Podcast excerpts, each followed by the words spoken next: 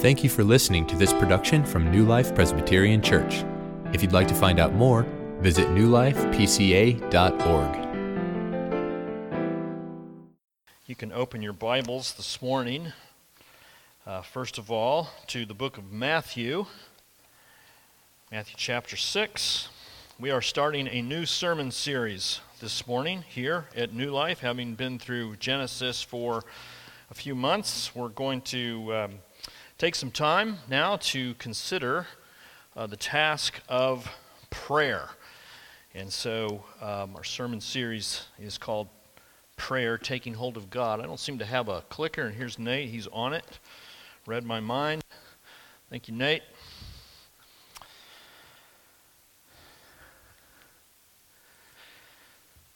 Prayer, taking hold of God. We're going to spend the next seven weeks considering uh, what the scriptures say to us about prayer. We're going to be looking at various passages in the Old and the New Testament. And uh, this is a, topic that's near and dear to my own heart. Uh, prayer is um, something that you've all had some experience with, I, am hoping. Uh, and if you have uh, done so, you probably share with me this kind of feeling about prayer that it's uh, kind of a peculiar thing because it is so easy and yet so hard at the same time. Um, prayer, think about it, is so easy. Um, prayer is something you can do anywhere. Prayer is something you can do anytime. Prayer is something that does not um, really require a whole lot of you. You don't have to have any particular skill or intelligence or education. Uh, you don't have to have a spiritual gift. Um, you don't really even have to be able to speak, quite frankly, in order to pray. So, prayer is very easy in one sense, but in another sense, prayer is just so hard, isn't it? One of the evidences of the fact that prayer is so hard is that we do it so little. Um, now, there are various reasons why we don't pray as much as we should, and we're all very busy people, and some of us busier than others. If you're a mother and father raising small children, I know that schedules get super busy, and I can only imagine how hard it is to find time to pray when you're raising young children. But here's the fact is that even when we do have time to pray, we're slow to do it. we do get time every now and then, schedules open up, and yet there's always something else to do. There's one more thing, there's always some duty, some task, something calling to you to take you away from that urging, that prompting that you sense to go to the Lord in prayer. And I just want you to know that this is my struggle also. Uh, I share with you in the struggle to be a persistent praying person. And one of the reasons why I think that prayer is so hard is because we're talking about spiritual warfare here. Real spiritual warfare is not really taking place at the political level, it's not really taking place at the cultural level, so much as it is taking place when you are seeking to get on your knees before God. That's where real spiritual warfare is taking place. A guy named Stephen Chadwick said this The devil fears nothing from prayerless studies, prayerless work, and prayerless religion. He laughs at our toil, he mocks at our wisdom, but he trembles when we pray. He doesn't want us to pray, he wants to keep us off of our knees. And that seems to me a plausible explanation for why, when we have time and when we know it's so easy, we still so often don't go to prayer. So, we're going to start this sermon series this morning with what I'm calling the model prayer. It's a prayer given to us in uh, actually two places in the New Testament, in the book of Matthew and the book of Luke. The Lord's Prayer is um, the prayer that Jesus gave to us on the Sermon on the Mount. And uh, again, uh, given to us in two different places. We're going to read both of those accounts the account of Matthew and the account of Luke this morning. We're going to start here in Matthew. So you can please stand for the reading of God's Word. If you don't have a Bible, you can find a paperback Bible in front of you underneath one of the chairs. This is on page 473 of the paperback Bible. We'll s- switch over to Luke here in just a moment. But this is on page 473, Matthew chapter 6. I'm going to read verses 5 through 13. Again, this is a section of the Sermon on the Mount. Jesus says this Matthew 6, verse 5 When you pray, you must not be like the hypocrites, for they love to stand and pray in the synagogues and at the street corners, that they may be seen by others. Truly I say to you, they have received their reward. But when you pray, go into your room and shut the door and pray to your Father who is in secret. And your Father, who sees in secret, will reward you. And when you pray, do not heap up empty phrases as the Gentiles do, for they think that they will be heard for their many words. Do not be like them, for your Father knows what you need before you ask Him. Pray then like this Our Father in heaven, hallowed be your name. Your kingdom come, your will be done, on earth as it is in heaven. Give us this day our daily bread, and forgive us our debts, as we also have forgiven our debtors and lead us not into temptation, but deliver us from evil. Matthew 6, 5 through 13. Let's skip over to the book of Luke. This is on page 507 of the paperback Bibles, Luke 11. And I'll read the first four verses. This is Luke's account of the Lord's Prayer. Luke 11, 1 through 4. Now Jesus was praying in a certain place. And when he finished, one of his disciples said to him, Lord, teach us to pray, as John taught his disciples. And he said to them, When you pray, say, Father, hallowed be your name, your kingdom come. Give us each day our daily bread, and forgive us our sins, for we ourselves forgive everyone who is indebted to us, and lead us not into temptation. Father, we do call on you by your Spirit to open our hearts and minds, to behold wonderful things in your word, and to make us a praying people. In Jesus' name we pray. Amen. You can be seated and just stay there in Luke for right now. We'll turn back to Matthew here in a moment. so, three things that I want to consider here this morning. Um, and the first is just this, just picking up kind of from where I left off in the introduction about the difficulty of prayer. I want to see what this passage says to us here about the difficulty of prayer. So the passage begins here in Luke 11, verse 1, telling us that Jesus was praying in a certain place. So there's the first thing you should take note of when you think about prayer is note that Jesus himself, our Savior, the Lord of the universe, was a praying man. So if Jesus needed to pray, I think you and I do also. Jesus was praying. This was his habit. The Gospels tell us this in many instances that he would go to his Father in prayer. So the disciples see him praying. They notice this. And so there at the end of verse 1, they go to Jesus and they say, Lord, teach us to pray. Teach us how to do what you're doing. Now, I think this is pretty interesting um, because we don't get any other instance recorded for us in the Gospels where the disciples asked Jesus to teach them to do anything. I mean, think of some of the things that they witnessed. Um, they saw Jesus casting out demons, but they don't say, Jesus, teach us how to do that.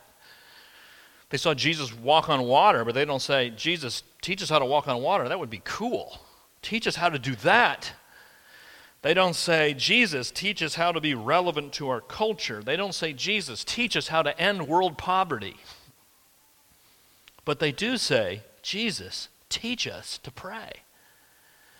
And by implication, I think that suggests that the disciples didn't know how to pray. They didn't know where to begin, that it was difficult for them. And what was the actual nature of that difficulty? Not, not really sure. I don't know if they just didn't know what to say or how to go about it. Maybe it was a how to thing for them, but Elsewhere in the Gospels, we know it's more than just that because there's uh, another example of the disciples showing their difficulty to pray in the Garden of Gethsemane. Remember that? There's Jesus. He's in the garden. He's praying to his Father. He's about to go to the cross to lay down his life for our sins. And he asks his disciples to pray for him, with him. And he goes off and he prays by himself and he comes back, and what does he find? the disciples sound asleep. And Jesus says to them, Could you not watch with me just one hour while I'm about to go to the cross? Could you not pray with me for that limited amount of time? And they don't say this, but the answer is no. We couldn't. We're tired. It's been a long day.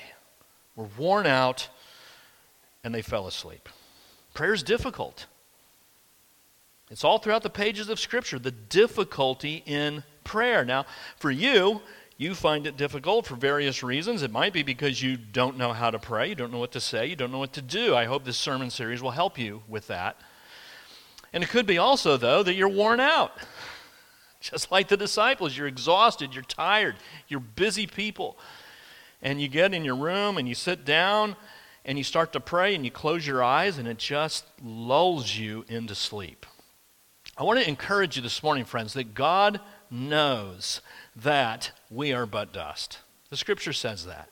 He knows that there is weakness in us. In fact, in the depiction of the uh, disciples sleeping in the Garden of Gethsemane, Jesus comes to them and he says, The Spirit is willing. It's like his way of saying, Look, I know inside you want to pray, I know you want to do the right thing, but the flesh is weak.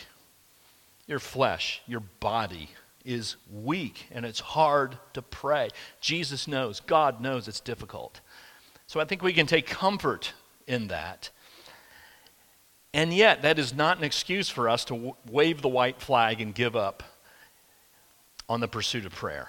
The, the scriptures are plain that prayer is commanded to us. As God's people, we are to be praying people. Colossians 4 continue steadfastly in prayer. 1 Thessalonians 5 pray without ceasing. Some parts of the scriptures are hard to understand, these are not. Pray regularly. Now, what does it mean without ceasing? Okay, that begs a little further reflection. We won't get into that in much detail. It's just to be in a prayerful spirit, prayerful spirit all the time. And if we look back here to the book of Luke, notice in verse 2, when Jesus gets ready to instruct his disciples, he says to them, When you pray, when you pray. He doesn't say if you pray. He doesn't say if you happen to be a praying person, if that's what you happen to do. That's not what he says. It's when you pray, the assumption being that his disciples are going to be praying people. So the scriptures tell us pray. It's a command. And to not pray is a sin. Prayerlessness is a sin. The Bible says, do not commit adultery. If you do, that's a sin. The Bible says, Continue steadfastly in prayer. If you don't, that's a sin. I mean, so this is, this is significant. God knows our weakness, and yet at the same time, the commands are clear that we need to work through the difficulty of prayer. Now, I want to just pause here to reflect on what in our present day and age might cause more difficulty than in past ages. I do think we live in kind of a unique time with unique challenges. I mean, what we're seeing here in the scriptures is that prayer has always been difficult. So it's, it's not just unique to our day and age, but there are certain things in our day and age that I think do present unique challenges to us in being prayerful people. And part of it is just we live in this completely distracted, visually oriented, connected age. And that is unlike any other time in history. And I do think it presents new challenges to us as we seek to pray. We have so many opportunities for distraction and entertainment. We have a phone in our pocket that we can always pull out and look up whatever we want and watch whatever we want for as long as we want. And that is an alluring temptation. And I join you with that as well. It's difficult. Uh, there's a book out by a guy named Cal Newport. It's called Digital Minimalism choosing a focused life in a noisy world.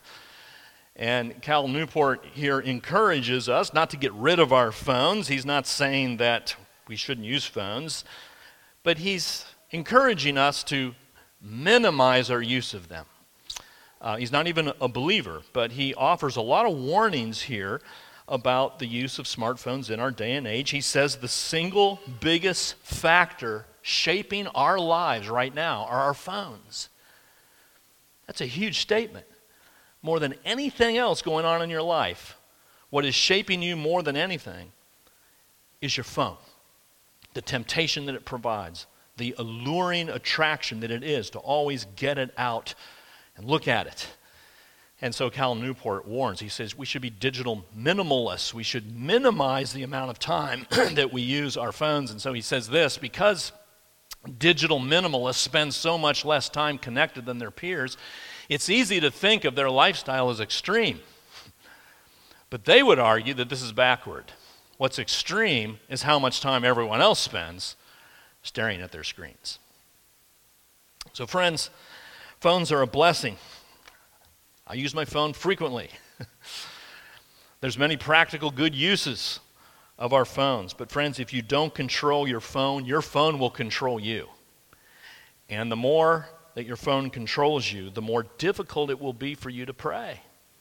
It's just a temptation all the time. So difficult already to get in your room alone, made more difficult by our connected age. So, the difficulty in prayer, I just want to raise that awareness, something that we're all kind of struggling with. But let's move on to the second point here, which is the manner of prayer. the, the manner of prayer. What, what does it look like um, when, when we pray? And so let's go back to Matthew now, and we'll spend the rest of our message here looking at Matthew 6. A little more detail here in Matthew's account. And Jesus talks to us here uh, about the place that you pray and the words that you say. Those two things. The, the place that you pray, which is in verses 5 and 6, and the words that you say, verses 7 and 8. So, looking at Matthew 6, verse 5, Jesus says, When you pray, again, not if you pray, but when you pray, you must not be like the hypocrites. So, who are the hypocrites? Well, here Jesus is referring to the Pharisees. So these would be uh, people inside the community of faith. We might say, you know, religious people, or to update it to today, that's people inside the church. Um, but these are people who, in particular, like to pray in such a way that they turn it into a performance and they want to pray out loud where everybody can see them. They love to stand and pray in the synagogues and the street corners that they may be seen by others. They want to be noticed. They're praying for the sake of their own reputation. They want to give the impression that they're very pious, holy, righteous people, and they want attention from others for their spirituality. And so Jesus says, Don't be like them. Instead, and he gives us this very clear direction. He says, When you pray, um, verse 6, go into your room and shut the door and pray to your Father who is in secret. Go find a private place, shut the door, be by yourself, pray in secret. Let it be just you and God. Now, I don't think what Jesus is saying here is prohibiting um, public prayer. It's not saying that you can't pray unless you're in a room with a closed door, because you know we have plenty of other prayers in the scriptures where, where people pray in environments different than that. Although to have a place to pray is a good thing, a place that you regularly go. Jesus had that. Scriptures tell us that he had certain places that he liked to go. Do you have a place? Do you have a place where you like to go? To pray. Um, I don't see Pam Navarro here, but she'll tell you about her prayer room. She has a whole room set apart in her house where she goes specifically to pray. Depending on your living condition, it might be harder to find a place, but I would encourage you to find a place, a comfortable place, a place where you can be alone and pray. But Jesus' point here is not to say you got to be in a room with a closed door. It's more about the attitude of the heart. It's prayer is not about looking good. For these hypocrites, their reward, Jesus says, has already been received by them because people are looking at them and giving them applause and thinking they're really holy people. So they're not getting any other reward. But what Jesus is saying is go into a private room so that your reward is not anything outside of what you're doing. In fact, your reward is being in the presence of your Savior. That's the reward. That's why you pray. You don't care who notices, you don't care what credit you get. You want to commune with God.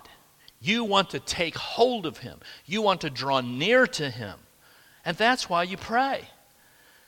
Now, that can be out while you're walking in the neighborhood or behind closed doors, but in any case, the motive, the attitude of the heart is what Jesus has in mind here. I think prayer is a great test of faith, maybe more so than any other discipline of the Christian faith. Prayer is a test of faith. Calvin says it's the chief exercise of faith. Why would he say that? I think it's because, you know, think about it. You don't get any immediate result from prayer.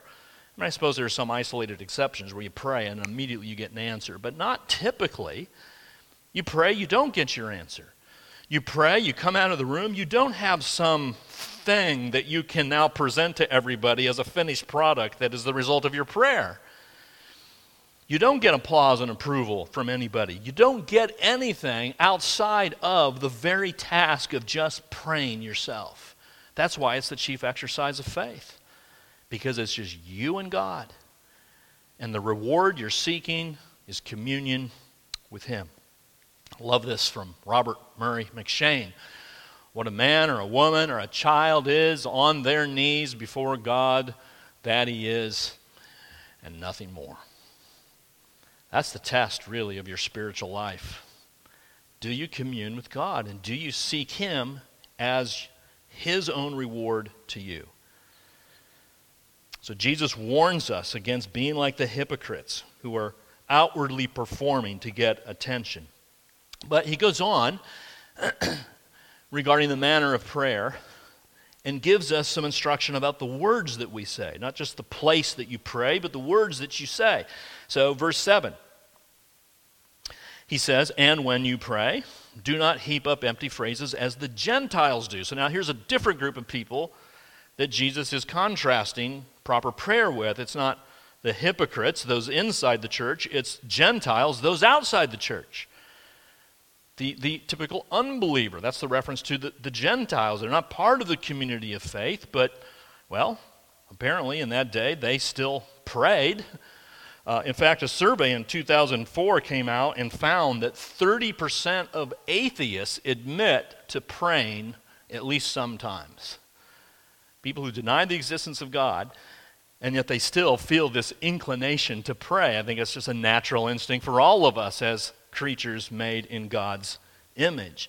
And so here you have Gentiles, they're praying, but their problem is not really to be noticed. Their problem is they think they're going to be heard for their many words. They, they think that through their empty phrases and um, some kind of meaningless repetition, just saying the same things over and over again, or using certain flowery phrases, or perhaps they thought of prayer as kind of a magical incantation, you know, like saying abracadabra to open up the door of the cave or something, that they thought if they say certain words in prayer, they'd get what they'd want. Sometimes, actually, Christians can do the same thing, you know, with the phrase in Jesus' name. Sometimes we think, well, we'll just tack that on at the end, and that'll make sure that I get what I want. you know, I just, I'll just say it. I don't mean it. I don't even think about it, but it's a meaningless repetition, and God will certainly be moved by this. That's not the way God operates. That's not the way He responds to prayer. And Jesus is warning against this. Meaningless repetition is not going to impress God. What God desires when you come into prayer is that you pray from the heart. And even when you pray from the heart, you can pray the most simple prayer, and God can hear it and respond to it. God is not impressed by your theological education and by your eloquence when you come to Him in prayer. Your prayer can be so simple, so small, and yet be so beautiful in the sight of God. Let me give you an example of that. Luke chapter 18. Remember that story of the tax collector and the Pharisee. And they're both there at the temple, and the Pharisee is saying, Oh, God, you know, I thank you so much. I'm not a bad guy like this person and that person. Thank you that I'm a really good person. I'm a very righteous person. I sure thank you. I'm not like this tax collector over here. I'm so much better. And thank you for making me so good, God. That's, that's his prayer. And the tax collector stands at a distance and just looks up to heaven and says, God, be merciful to me, a sinner. That's all he said. That was the extent of his prayer. Not a lot of words, wasn't fancy, wasn't eloquent, but Jesus said, That's the guy who went home justified. That's a prayer pleasing to me. Lord, have mercy on me, a sinner. What a beautiful prayer. What a powerful prayer. Have you prayed that prayer? Have you gone to God and said, Have mercy, Be merciful to me, I am a sinner? Have you done that from the heart? That's the first prayer that anyone must utter if you want to be a Christian, if you want to be a follower of Jesus. That's where it begins. That's the start of the Christian life. Lord, have mercy on me, a sinner. It's a cry of helplessness. And that's what makes a prayer acceptable to God, acknowledging your helplessness before Him and calling on Him for mercy. So, the place you pray, the words you say, um, have mercy on me, a, a sinner, that, that's, that's a, a good pray, prayer, and you should continue to pray that. But we would hope that as you grow in your faith, that your prayer life deepens and matures, and you pray about more than just that. And that's what Jesus goes on to tell us, and this is our third point the content of prayer.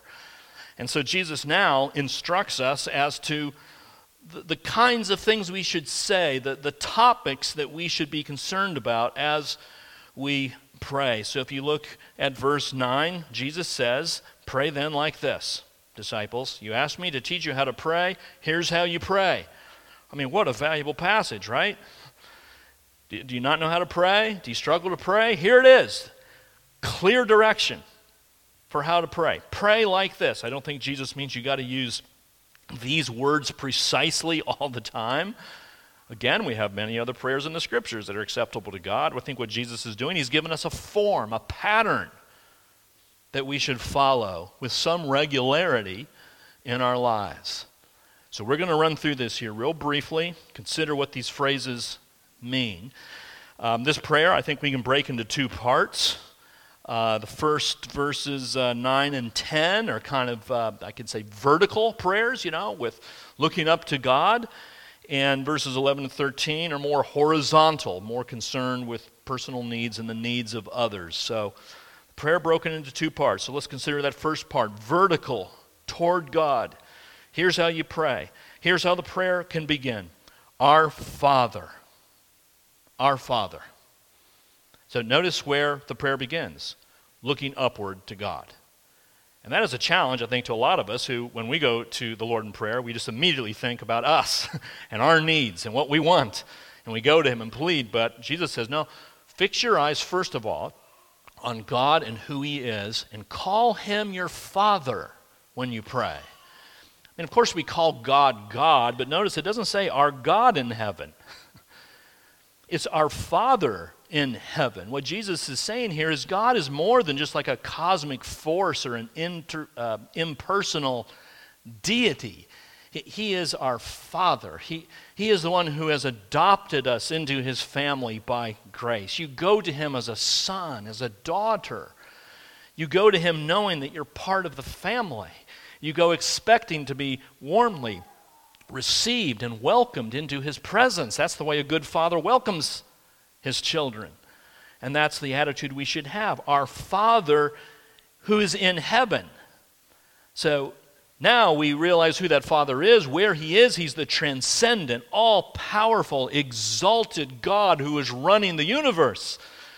The all powerful, majestic, glorious God in charge of all things. And He is the one that you get to call your Father. So just think of that. That that's, should be your mindset when you come to God. You're a Father who cares for me, but you're in heaven, which means you're all powerful and able to do anything. Our Father in heaven. goes on, hallowed be your name. Hallowed, not a word that we use a lot. Today, it just means holy. Holy be your name. May your name be set apart. Your name, that is your reputation. What people think of you, God. Let that be something that is revered and honored in the church, first of all, in the way God's people respond to their Father in obedience and sacrificial commitment, but also in the world. This is a prayer that the name of the Father would be revered in all the world, that all the people who are living dead in their trespasses and sins, totally unimpressed with God, would have their eyes opened to behold the glory of who God is and the grace of His gospel, and that they would bow their knee and worship Him. May His name be hallowed, holy, set apart. And he goes on, verse 10 Your kingdom come. We call for God's kingdom to come, the, the kingdom of righteousness, peace, and joy. May his kingdom spread over the whole globe. Come, kingdom. This is not a prayer for lesser kingdoms. It's not a prayer for the kingdom of the USA or the kingdom of the PCA or the kingdom of wokeism or the kingdom of Trumpism or the kingdom of capitalism or the kingdom of socialism. It's the kingdom of God which is different than all of those and much better than all of those, highly exalted above all of those. And the way that kingdom comes is when the gospel is proclaimed, disciples are made through the agency of the local church. That's how the kingdom comes. That's our primary work. That's what we should be praying for. Come, kingdom. Ask God for that in your prayers. And then he goes on, verse 10 Your will be done on earth as it is in heaven. That is, Lord, we pray that your desires, that your purposes would prevail. We know that it prevails in heaven. We know that everything God uh, wants happens in heaven. What we want is what happens in heaven to be happening on earth. We want God's will to be done. We want God's will even more than we want our will. This might be the most challenging thing to pray. What you're asking is that God's desires trump your desires, that God's purposes prevail over your purposes. You're praying that you would put your desires second to God's desires. We all have interests, desires in our family life, in our professional life, in our ministry life. But are you ready to say, whatever happens, I want what God wants more than I want what I want? God is not a genie in a bottle. He's not there for you to give him three wishes that he accomplishes at your bidding. We are to pray for his will over your will. So, that's the vertical part of the prayer. Looking toward God, asking for these things. And so then it moves to uh, a horizontal. That is praying for ourselves, praying for others, praying, I guess we could say, maybe for more earthly concerns rather than heavenly concerns. And notice where it goes to verse 11, a very, very simple prayer Give us this day our daily bread. Lord, give me what I need. Give me my basic necessities. Uh, you know, we don't think about praying for this so much because we always get our daily bread in the United States in the 21st century. But Hasn't always been that way for people in history, isn't always that way for people in other parts of the world. But God still wants us to pray this as a sign of our dependence upon Him. Give me my necessities. I think He means not just food, but shelter and clothing and transportation. Provide what I need, Lord. But only what I need. It's not, this isn't a prayer for luxuries. This isn't a prayer for an enormous house. This isn't a prayer for a huge retirement package. That, that's not what Jesus is instructing. Prayer for my daily bread. It's a humble prayer, it's a simple prayer. Pray for my daily bread. I'm just praying for what I need today. Tomorrow will take care of itself. But provide for me what I need. This shows us here that God is concerned not just about our spiritual needs, but our physical needs too. He cares for our physical needs. So, having pray, prayed for our physical needs, Jesus goes on to talk about our spiritual needs. Our greatest physical need, right, is daily bread, food, pretty big need. then he goes on to our greatest spiritual need. Do you know what your greatest spiritual need is? That your sins be forgiven, that you be pardoned before God. And so, verse 11 forgive us our debts this is your greatest spiritual need. And you are to call upon God to offer forgiveness to you, to pardon your sins. They all have sinned and fall short of the glory of God. And we need pardon We need those sins to be washed away. We need to know that our guilt can be removed and the shame can be taken away from us, and the only remedy for that is the life, death, and resurrection of Jesus Christ. And so, right here in the Lord's Prayer, we have the gospel. Forgive us our debts. The scriptures are clear here in 1 John. If we say we have no sin, we deceive ourselves. The truth is not in us. If we confess our sins, though, He's faithful and just to forgive us our sins and cleanse us from all unrighteousness. So ask for forgiveness. If you've never asked for forgiveness from, for your sins, you, you need to do that. Again, that's the way you become a Christian. But even after becoming a Christian, this should be a regular part of our prayers, as we do every Sunday here at New Life. Confessing our sins, looking to the gospel for pardon. But then he goes on, forgive us our debts, verse 12, as we have forgiven our debtors. Forgive us for our sins as we forgive those who have offended, transgressed against, and sinned against us. Now, be careful here. I don't think Jesus is saying that your forgiveness from Him, God, is dependent upon your forgiveness of others. You don't earn forgiveness from God by forgiving others. But your willingness to forgive others is evidence that you know the grace of the gospel. It's evidence, it shows that your heart has been touched by the forgiveness that you have received. Nothing shows that better than how you respond when someone offends you. Al Mohler, I think, puts this pretty well. It is simply impossible to experience the richness of God's grace and remain a stubborn, obstinate, cold hearted person. Those who tro- truly know the forgiveness of sins forgive others. You might say that's hard to do. That's why you should be praying about it. That's why Jesus tells you to pray about it. Ask Him to give you the grace to forgive others as He has forgiven you. The prayer then concludes, verse 13 Lead us not into temptation. We've received pardon from past sins, so now we pray for protection from future sins. Just a prayer for empowerment to be obedient to God, to avoid temptation. If you don't entertain sin, you're probably not going to commit sin. that, that's the logic. Protect me from the temptation so that I don't disobey you, God. And the weapon against that also here is prayer. Praying that God would protect you from that temptation and then lastly deliver us from evil. And that just kind of brings us full circle to what I said at the very start of this sermon that this is a spiritual battle. This is spiritual warfare.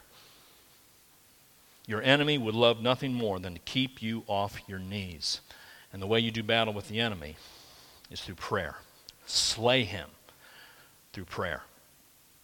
One more thing I want you to notice here about this prayer. Do you notice the pronouns all throughout this prayer? They're all plural. Our Father, give us this day our daily bread. Forgive our debts. Lead us not into temptation. There's a corporate nature to this prayer. The challenge is our individualism, where we're always thinking about prayer as God meeting our needs. This is in the context of praying not just for your needs, but the needs of your church, local, church universal. You're part of a family, you're part of a group. And we should always pray with that in mind. We'll touch on that more throughout the course uh, of this series. So that's the content uh, the pattern, the form of prayer. And I would just encourage you to use this as a template for your prayers if you haven't already. I mean, this is something I've begun to do lately over the last several weeks, been praying through this in preparation for this series. It's a very rich way to encounter God, just going through this one line at a time, allowing the Spirit to move you to pray for things related to each of these lines. Man, if you want to know you're in the will of God in your prayers, pray as Jesus taught you to pray pray the Lord's Prayer. So we're going to conclude here this morning by reciting the Lord's Prayer together. And we'll do that throughout this sermon series. I need to make mention of one thing, though, is that you'll notice when we recite this prayer that uh, the very last line of this prayer is actually not in either Matthew's or Luke's account. So, why is that? And the reason why this line, Thine is the kingdom and the power and the glory forever, is not in here is that it's, it's missing in a, a lot of the ancient manuscripts. And so the more recent translations have, have left that out. But I think we don't need to be hesitant to say it. It's a very biblical line. It's keeping with the theme of the whole prayer, uh, entirely appropriate to recite. Um, and so let's not hesitate to do it. So, why don't we stand? Um, Joe, you can come forward. You want to get us ready for the closing song, and uh, let's pray this prayer together. Our Father, who art in heaven, hallowed be thy name. Thy kingdom come, thy will be done on earth as it is in heaven. Give us this day our daily bread, and forgive us our debts as we forgive our debtors. And lead us not into temptation, but deliver us from evil. For thine is the kingdom, and the power, and the glory forever. Amen.